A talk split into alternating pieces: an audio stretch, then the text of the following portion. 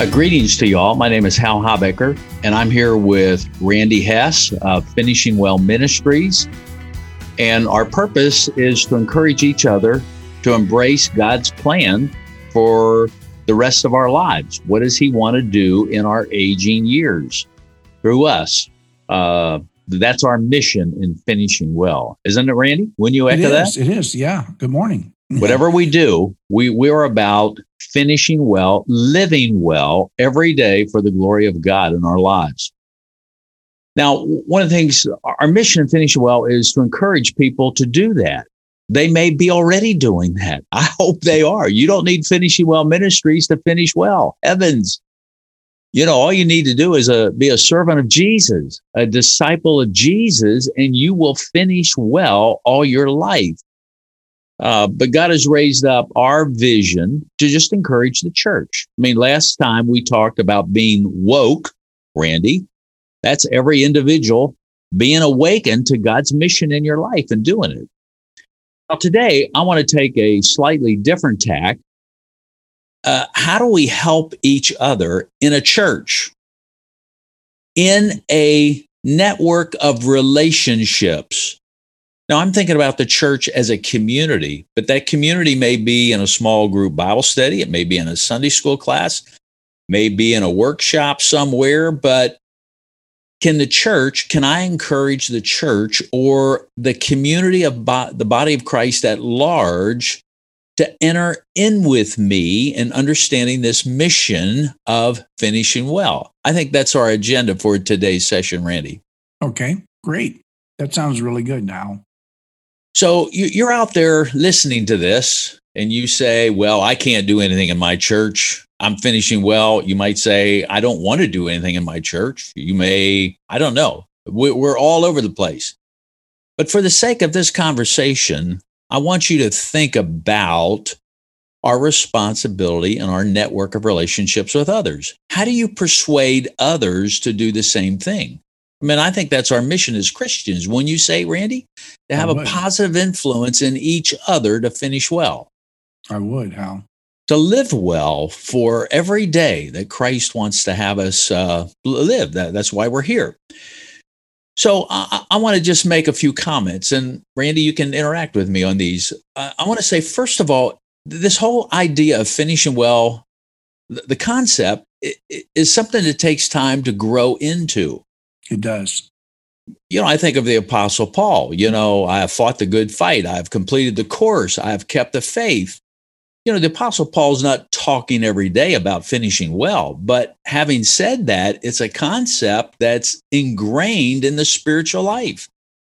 You know, he says in Philippians 3, I want to lay hold of that for which Christ laid hold of me in my latter years or today or at any season of life. So it's taking that expression spiritually about following Jesus into the, each decade or each season that I'm aware of and persuading others to go with me. The whole concept of the body of Christ is that we're networked together. So none of us can say, well, I really don't have to be involved with that person. You know, actually, you're looking for ways to listen to other people, to encourage each other, and gain a sense of vision or you know as to where I fit in. Wouldn't you say that, Randy?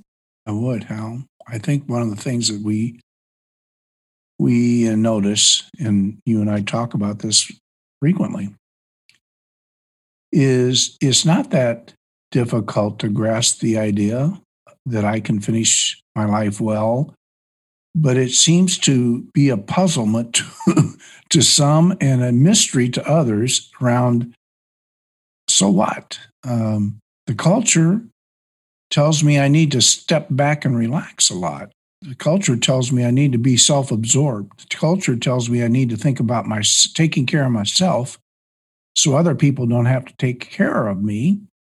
And the, all of that pushes the arrows, all the arrows point to me all the arrows about life point to me. And I think what we're saying is that we can get caught up in that so much from a cultural advisory standpoint of what we should be doing with our lives that we miss a very important important element of what God has created us for. Okay, now I want to talk a little bit directly about how we get involved in a church. So I want to say a couple things. Number one, somebody has to have a vision for that. You know, uh, you, we quote the proverb, where there is no vision, the people perish. So if I don't have a vision for helping and encouraging other people, it, it, it won't happen. I think of one church I've been involved with here in Dallas. A friend of mine, uh, or he became a friend of mine, he found out about our ministry and he came to me and met my office and he said, I want to help my church do this. Will you help me? You know, that was three years ago that Tom came to me and met in my office and we started praying about this. But he had a vision as to how to make a difference in his church. And here's how it escalated. You know, a year and a half, two years later, there were two other people who he shared that vision with. And, you know, those two or three people became three and now four. And uh, I, that we we worked together, and then I said, you know, is there any staff person in your church that has this vision? So the vision starts with an individual. The vision starts with a small group of people. It would help if the vision has some staff support. So again, you know, it takes time for a vision to be implanted in a place. So you begin these conversations and you ask God to bless it's not me forcing something to happen. It's me trusting God and sharing the network, sharing the information. And then we need a staff guy to really help us. And you could do it as a one or two, or like Randy, your Saturday morning thing. Uh, and you don't need a church, but you pray about this and ask God to make it happen. Does that make sense? As yes, people it does. embrace a vision, it does. Hal, it does. It, it, there are uh, you are you I think are going to share a little bit more about this, but there are challenges that you have noticed from the get go and that we bumped into around getting a germinate germinating something in a church. Um, it can be due to uh, the idea that we're already doing stuff. I think it can be due to many different factors, can it not? uh, that that we feel like uh, this is already covered. Uh, but w- the more we tap into it, the more we find that it isn't really already covered, uh, and that it just simply needs a champion. It needs a a dedicated uh, impetus of some sort for people to get started. It, it really does. And it can take several forms. I mean, you might do this through a personal Bible study that you're involved with with a group of people, a couple's Bible study in a home. You might take the six essentials curriculum and just do it and as a project to see how it goes. You might do it in a Sunday school class or as you and in this particular church as this team of people started praying about this we got some other staff people involved in it. And all of a sudden you have a group of five or six people thinking towards how does this happen? And let me tell you it happened in this one church. You know that we, we began to develop a framework where we wanted people to watch the six essential videos. And it developed into a class. Uh, there was an in-person class small group socially distant, wore masks, etc. And then we melted into that group and online, a virtual group. Uh, and then, of course, we got the senior pastor involved in it. We went to the senior pastor and said, Would you make a pitch for this? And by the way, I'm a former pastor, and everybody wants the pastor to bless their venture. Yes. You know, uh, my yes. point is, it doesn't need that. It does help. Right. But we got the senior pastor to do this. And, uh, you know, let me tell you, it's become a full blown senior adult mission in this particular church. Mm-hmm. It started with an individual, started with a small group. It started with a couple staff people being brought in to everybody embracing the vision, including up to the senior pastor. Now, for example, I, have been involved in another church here in Dallas, and the senior pastor happens to be a friend of mine. Now, we've talked about this co- concept three years ago, but he didn't have a sense of vision for it. He was in a, they were doing something special in their church, and he said, Hal, I can't do anything in this now. But we kept the friendship going. And would you believe in his church, eventually, he became the cheerleader for it. So he's the one who led the charge, not an individual in the church. But again, he looked for people in the church who would resonate with that vision. Mm-hmm. So that he, we developed this class. So we had 25 people in class and another 15 to 20 online. We did it for six weeks.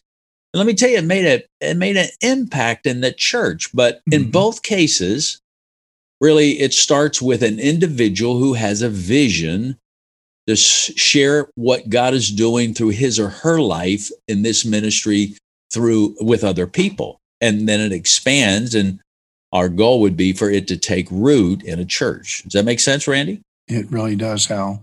And I, I do think that there are some that just simply are going to take longer than others to get done and that people shouldn't be discouraged by that, but that just hang in there. And and and individuals who want to be part of a group in a church um, there's nothing that prevents them from doing their own thing as an individual, is there? There's nothing that prevents them from starting a Bible study. There's nothing that prevents them from joining a Bible study. Uh, or there's nothing prevents them from asking other guys or other gals to go out for lunch and begin having a friendship relationship that that turns into uh, them ministering to each other. Those are all, if they are over 65, they're maybe looking for uh, encouragement of some sort in their life. Those are ways we can provide it, are they not, Hal? Absolutely. Let me give you another example, Randy. I have a friend who I met in a former ministry that I was involved in called the Christian Medical and Dental Associations, a physician who retired. This is another city, I mean, hundreds of miles away uh, we've retained our friendship and he found out about what we're doing in six essentials and he has a group of four to five men who unbeknownst to me they've been going through the six essentials off of our website for the past six months. So he calls me the other day. I haven't talked to him for a long time. And he says how we, we really want to see something happen in our church. We've been going through this six essentials curriculum but would you consider coming down and leading our whole church on a Friday night and Saturday morning through this seminar that you have and encourage us all to be finishing well. So here again, you know, seeds are planted and you don't know how, the kingdom works. That's what Jesus said. The mystery of how the kingdom grows. You plant a seed in the ground and you don't know how it grows. You don't know how God puts it together. So you, you plant seeds, you share your life, you share a cause in a sense, to pursue Christ together with older people. And you don't know how God's going to bless it, but there are churches that are beginning to sprout through an individual, through a couple couples, through a senior pastor somewhere who has a vision for encouraging people to finish well. It makes a huge difference. Yep. I, I, I think you're right. Uh, and where where you don't have that already, what you have discovered, Hal, I believe in many, many instances, is you go and you visit with them and you just share a little bit about what it could be, what it means. Someone in that audience that you talk to does catch that vision or catch wind of it and wants to pursue it. It may not be the senior, senior people, it may be somebody else. I was just going to ask one more question about one of these recent ones that started up, Hal, what size of senior group were you were part of the possible participation? Uh, how big of, of a senior group did you discover in some of these churches that were just sitting there, possibly waiting for something to to to focus on them or to get them to be a subject matter of interest? So, this particular church you and I are thinking about, they have over 25 senior adults in their church. And they really didn't have a plan to address the needs of senior adults and where they were spiritually and how to encourage and challenge them, other than going to church every Sunday, which is a great thing, other than studying your Bible every Sunday, which is a great thing every day of the week. So they felt that they wanted to challenge the senior adults in their church. So we launched this series and, and here's another thing we learned you learn from the process itself. Like, for example, we did an in person class and added a virtual class into that in person class. Did you so, say 25 people, Hal? Yeah, there 20. were 25 people in class and another 20 to 25 online. And so the second generation of this ministry is they're going to have a solely in person class, solely online class. What was the audience? What was the potential membership of seniors in that church? Is what I'm wondering. Well, uh, I mentioned they had 2,600 people. Ooh. So they have a, a, plan. Let's say yeah. they have a class that has 20 or 25 in each class. They see this going on for five, six, seven years. Yes. How do we reach everybody in the church with this message and bring them together and keep thinking about the leadership of the Spirit in our church's life? And by the way, what, what we're doing there, there new leaders are being trained all the time. And I say new leaders, they're people who share the impact of this message in their own life and they want to share it with others.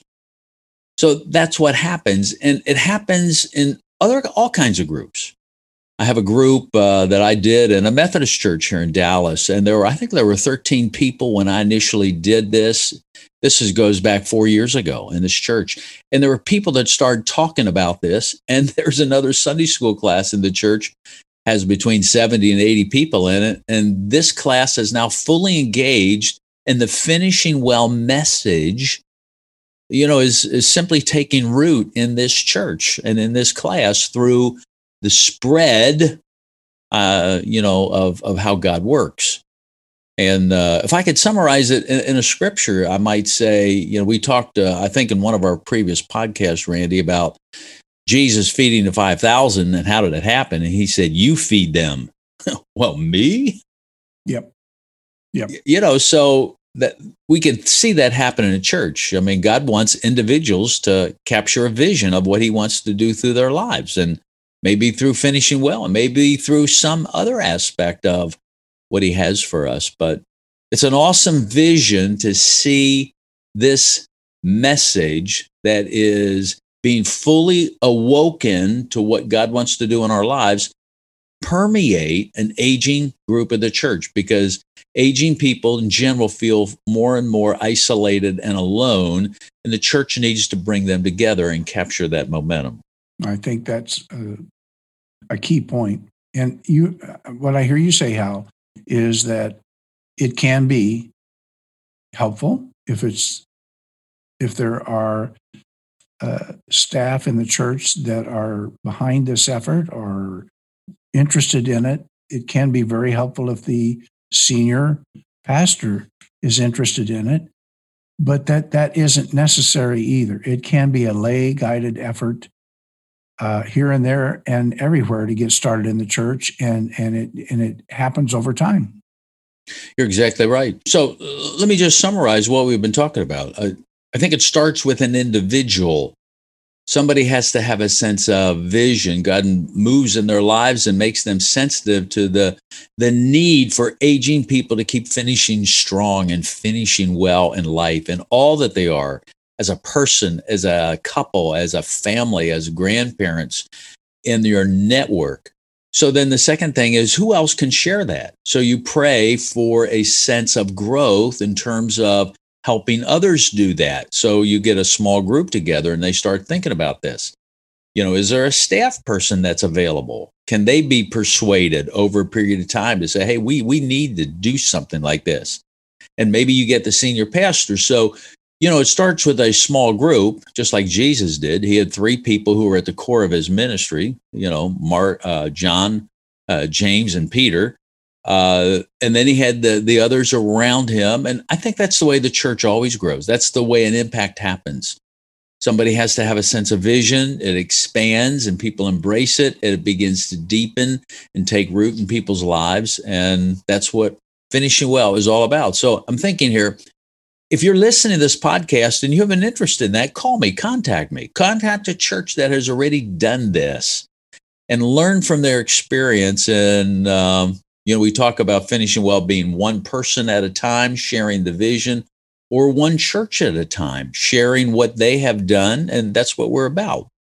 Does that resonate with you, Randy? It does, Hal. I think you you've proven that that does. That it starts in many different ways, and um, and it does take someone who is aware and, and wants to pursue it, is aware of what it means and wants to pursue it even further. And of course, I think the background or, the basis, the foundation for who we are is what the Holy Spirit wants to do in our lives and a life of prayer. Jesus said in John 15, 5, without me, you can do nothing. So, whatever it is, it's wholly dependent upon the Spirit of God to move and shape our lives. And I would say that's the mission of finishing well, fulfilling God's plan for our aging years and encouraging each other to do that to the best of our ability. Amen. Amen. Well, that's the message we have for you today. And I hope it encourages you, it resonates with you, and pray about it. I don't know how God wants to use you in your church or in a small group Bible study or in your Sunday school class you know, to take the six essentials, to process them yourself, to go through our curriculum, to listen to the videos, uh, to do the workbook yourself. And uh, I pray that God will bless you. And that's what the vision of Finishing Well Ministries is all about. Go to our website, finishingwellministries.org, or to catch past podcasts, finishingwellministries.org forward slash podcast. Write us. We need your input. We'd love to have it, what you would want to hear us talk about. And thanks, Randy, for doing this with me each week. Thank you, Hal. It's been a joy.